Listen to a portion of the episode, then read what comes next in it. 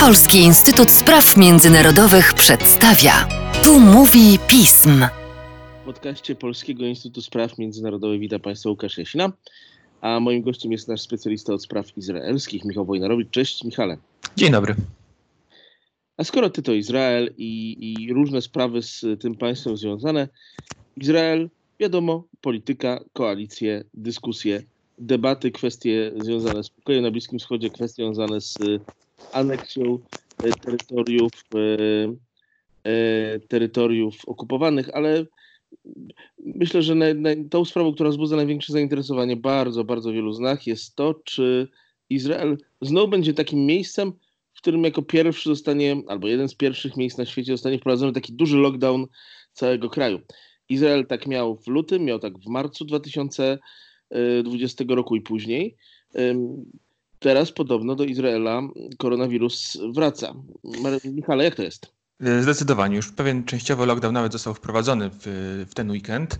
E, ale zacznijmy od, e, od początku. Izrael był przez e, dłuższy czas traktowany, uznawany za państwo, które poradziło sobie z tą pierwszą falą koronawirusa w efektownym spłaszczeniu tej już przysłowiowej krzywej zachorowań kiedy rozpoczęto odchodzenie od restrykcji, luzowanie obostrzeń dla gospodarki, dla życia społecznego w maju, e, w Izraelu było około 17 tysięcy e, chorych na zakażonych koronawirusem. E, zmarło około no mniej niż 300 osób. Więc wszystko wydawało się, że to jest zachorowania były poniżej 1% dziennie. Wydawało się, że to jest idealny moment na, na powrót do normalności stopniowo. E, otworzono szkoły, otworzono plaże, wszelkie, wszelkie przybytki użyteczności publicznej.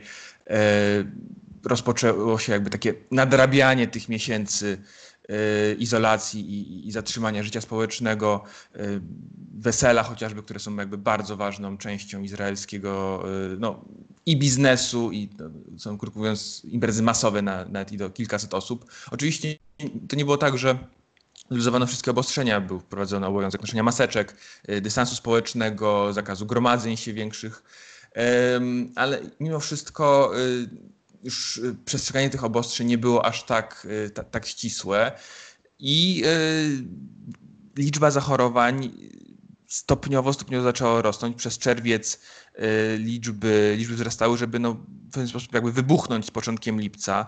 Obecnie y, jest przyrost rzędu y, prawie 2000 zachorowań dziennie. To jest dużo więcej niż, niż w tej szczytowej części pierwszej fazy. Obecnie to jest już ponad 50 tysięcy zachorowań, zmarło 400 osób, więc to jest naprawdę duży przyrost od czasów, od czasu kwietnia i tych, i tych jakby, kiedy wydawało się, że koronawirusa pokonano. Y, I na to wszystko nakłada się, y, no, sytuacja ma duże implikacje polityczne, społeczne. No, większość obywateli zgadza się, że y, władze nie radzą sobie z tą drugą falą kryzysu. Jak ta cała sytuacja może mieć wpływ na, na sukces Benjamina Netanyahu, który stał się właśnie połączeniem Dawida Ben-Guriona, Konrada Nauera i Ottona Bismarcka, czyli izraelskim rekordzistą w sprawowaniu urzędu premiera, człowiekiem, który mimo tego, że jego rząd obecny składa się właściwie z dwóch bardzo niezależnych części, jednak twardą ręką ciągle stoi na czele izraelskiego państwa de facto. Zaryzykowałbym nawet stwierdzenie, że obecny kryzys y, związany z drugą falą COVID-u jest największym zagrożeniem dla władzy Netanyahu y, od, no, od bardzo dawna, nawet bardziej niż jeszcze rok, nawet bardziej niż ten kryzys związany z przedłużającym się cyklem wyborczym, E, nawet większy problem niż te sprawy e, sądowe, które na premierem Izraela ciążą. E, wielu obserwatorów zgadza się, że Netanyahu no, nie radzi sobie z, z tą drugą falą kryzysu, że krótko mówiąc przedobrzono, za szybko otwarto gospodarkę, życie społeczne, poluzowano te obostrzenia. Potem były jakby inne priorytety polityczne w, w, w debacie w, w Izraelu, mianowicie te kwestie aneksji. Więc jakby utracono utracono ten fokus na, na, na, na, sytuację e, epidemiologiczną. E, I teraz widać to bardzo dobrze w sondażach. Netanyahu, większość Izraelczyków zgadza się, że rząd nie radzi sobie z kryzysem, to już powiedziałem, ale bardzo duży, duży procent jego wyborców z Likudu również widzi w nim winnego sytuacji. Dość powiedzieć, że w sondażach jako osobę, która lepiej radziłaby sobie z, z, z, kryzysem jako taki powiedzmy no, główny koordynator walki z, z COVID-19, lepiej radziłby sobie Naftali Bennett, czyli obecnie już polityk opozycji, były minister obrony, yy, który no, jest bardzo aktywny w, w sferze medialnej, dużo mówi o tym kryzysie, proponuje swoje rozwiązania. I no, zdarzyło się tak, że to on jest wskazywany jako ten bardziej atrakcyjny lider, a niewiele sondaży w przeszło, no do dziś niewiele sondaży wskazuje jakikolwiek, że jakikolwiek inny polityk wyprzedza Netanyahu w izraelskiej sferze politycznej. Wszystko to jest związane przede wszystkim tym aspektem gospodarczym. Elektoratem Netanyahu są, są drobni przedsiębiorcy, średni biznes, który no bardzo mocno odczuwa skutki, skutki kryzysu. Bezrobocie sięga 20%. Działania władz są oceniane jako nieskuteczne, jako nie pomagające tym najbardziej poszkodowanym. Było, doszło do, dochodzi do licznych protestów, bardzo, no, bardzo ostrych wobec działań władz, które łączą jakby różne grupy i, i dawny elektorat, i jakby stałych krytyków Netanyahu. Stąd no, władze działają dość po, no, tylko powiedzieć, że po omacku, tak, ale takim dość symptomatycznym przykładem jest, y, że parę dni po y, bardzo ostrych protestach Netanyahu ogłosił pakiet pomocowy w wysokości 6 miliardów szekli, y, plus minus odpowiada 6 miliardom złotych polskich, które trafią do wszystkich Izraelczyków w odpowiednim stopniu względem ilości posiadanych dzieci i innych, innych, innych, innych czynników.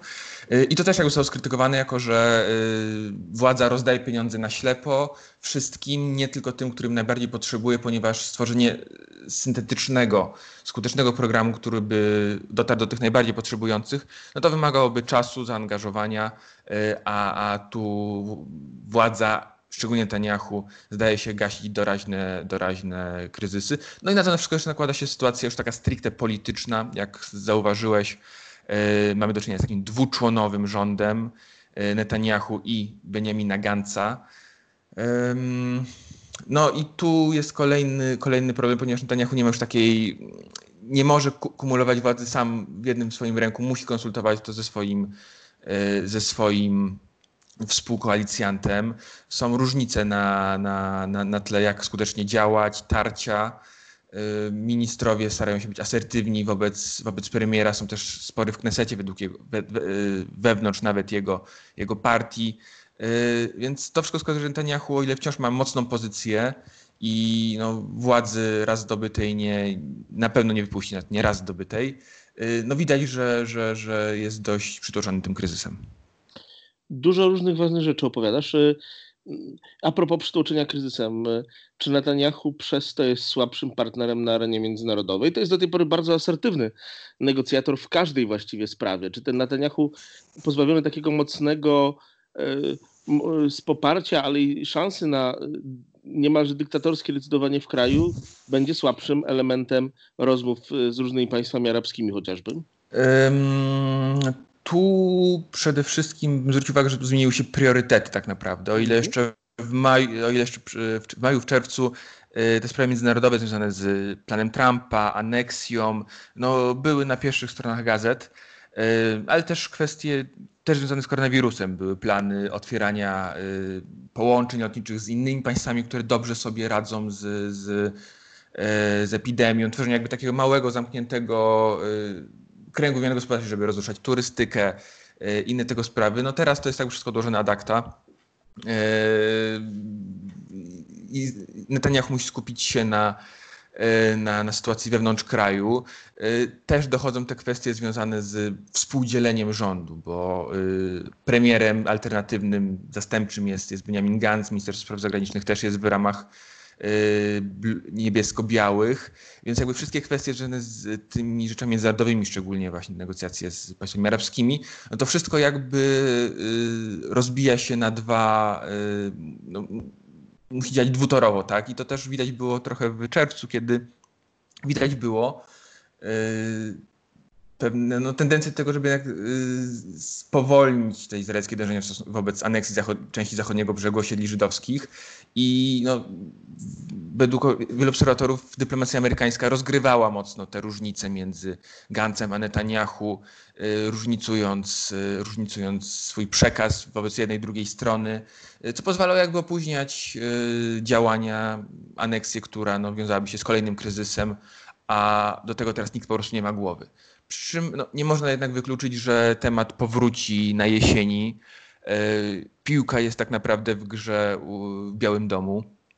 E, I jeśli tam czynniki zadecydują, że ta kwestia powinna, no, będzie użyteczna w kontekście kampanii wyborczej prezydenckiej, no to temat na pewno powróci. E, pytanie, w jakim stanie będzie wtedy Izrael i czy z kolei tam będzie ta przysłowiowa głowa do, do tych spraw. Trzymam więc kciuki za to, aby Izrael był we wrześniu i można było e, o tym jeszcze rozmawiać. A wy, Michale, podejrzewam jeszcze, spotkamy się na naszych e, podcastowych łączach nieraz. Dziękuję Ci bardzo. Z pewnością. Pozdrawiam.